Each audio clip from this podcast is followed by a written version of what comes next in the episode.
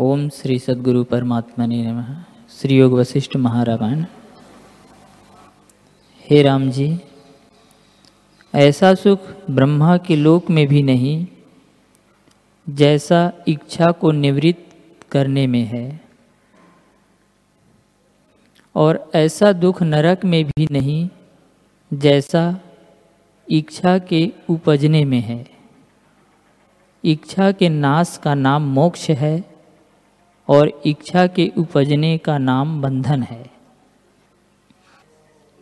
जिस पुरुष को इच्छा उत्पन्न होती है, वह दुख पाता है और संसार रूपी गड्ढे और खत्ते में पड़ता है।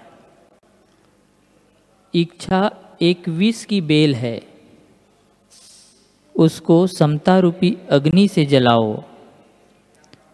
सम्यक दर्शन से जलाए बिना वह बड़ा दुख देगी और बढ़ती जाएगी।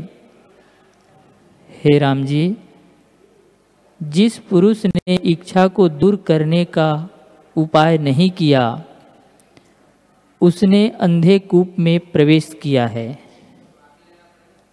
शास्त्र का श्रवण और तप, दान, यज्ञ इसी निमित्त है।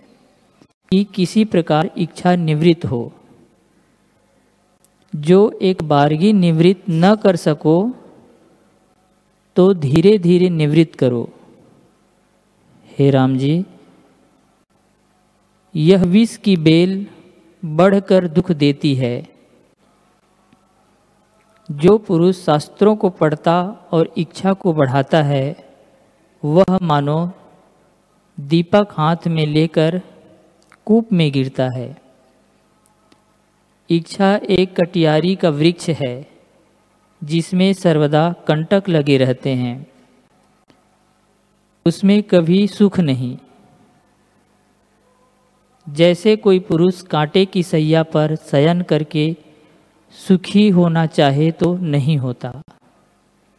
वैसे ही संसार से कोई सुख पाना चाहे तो कभी न मिलेगा।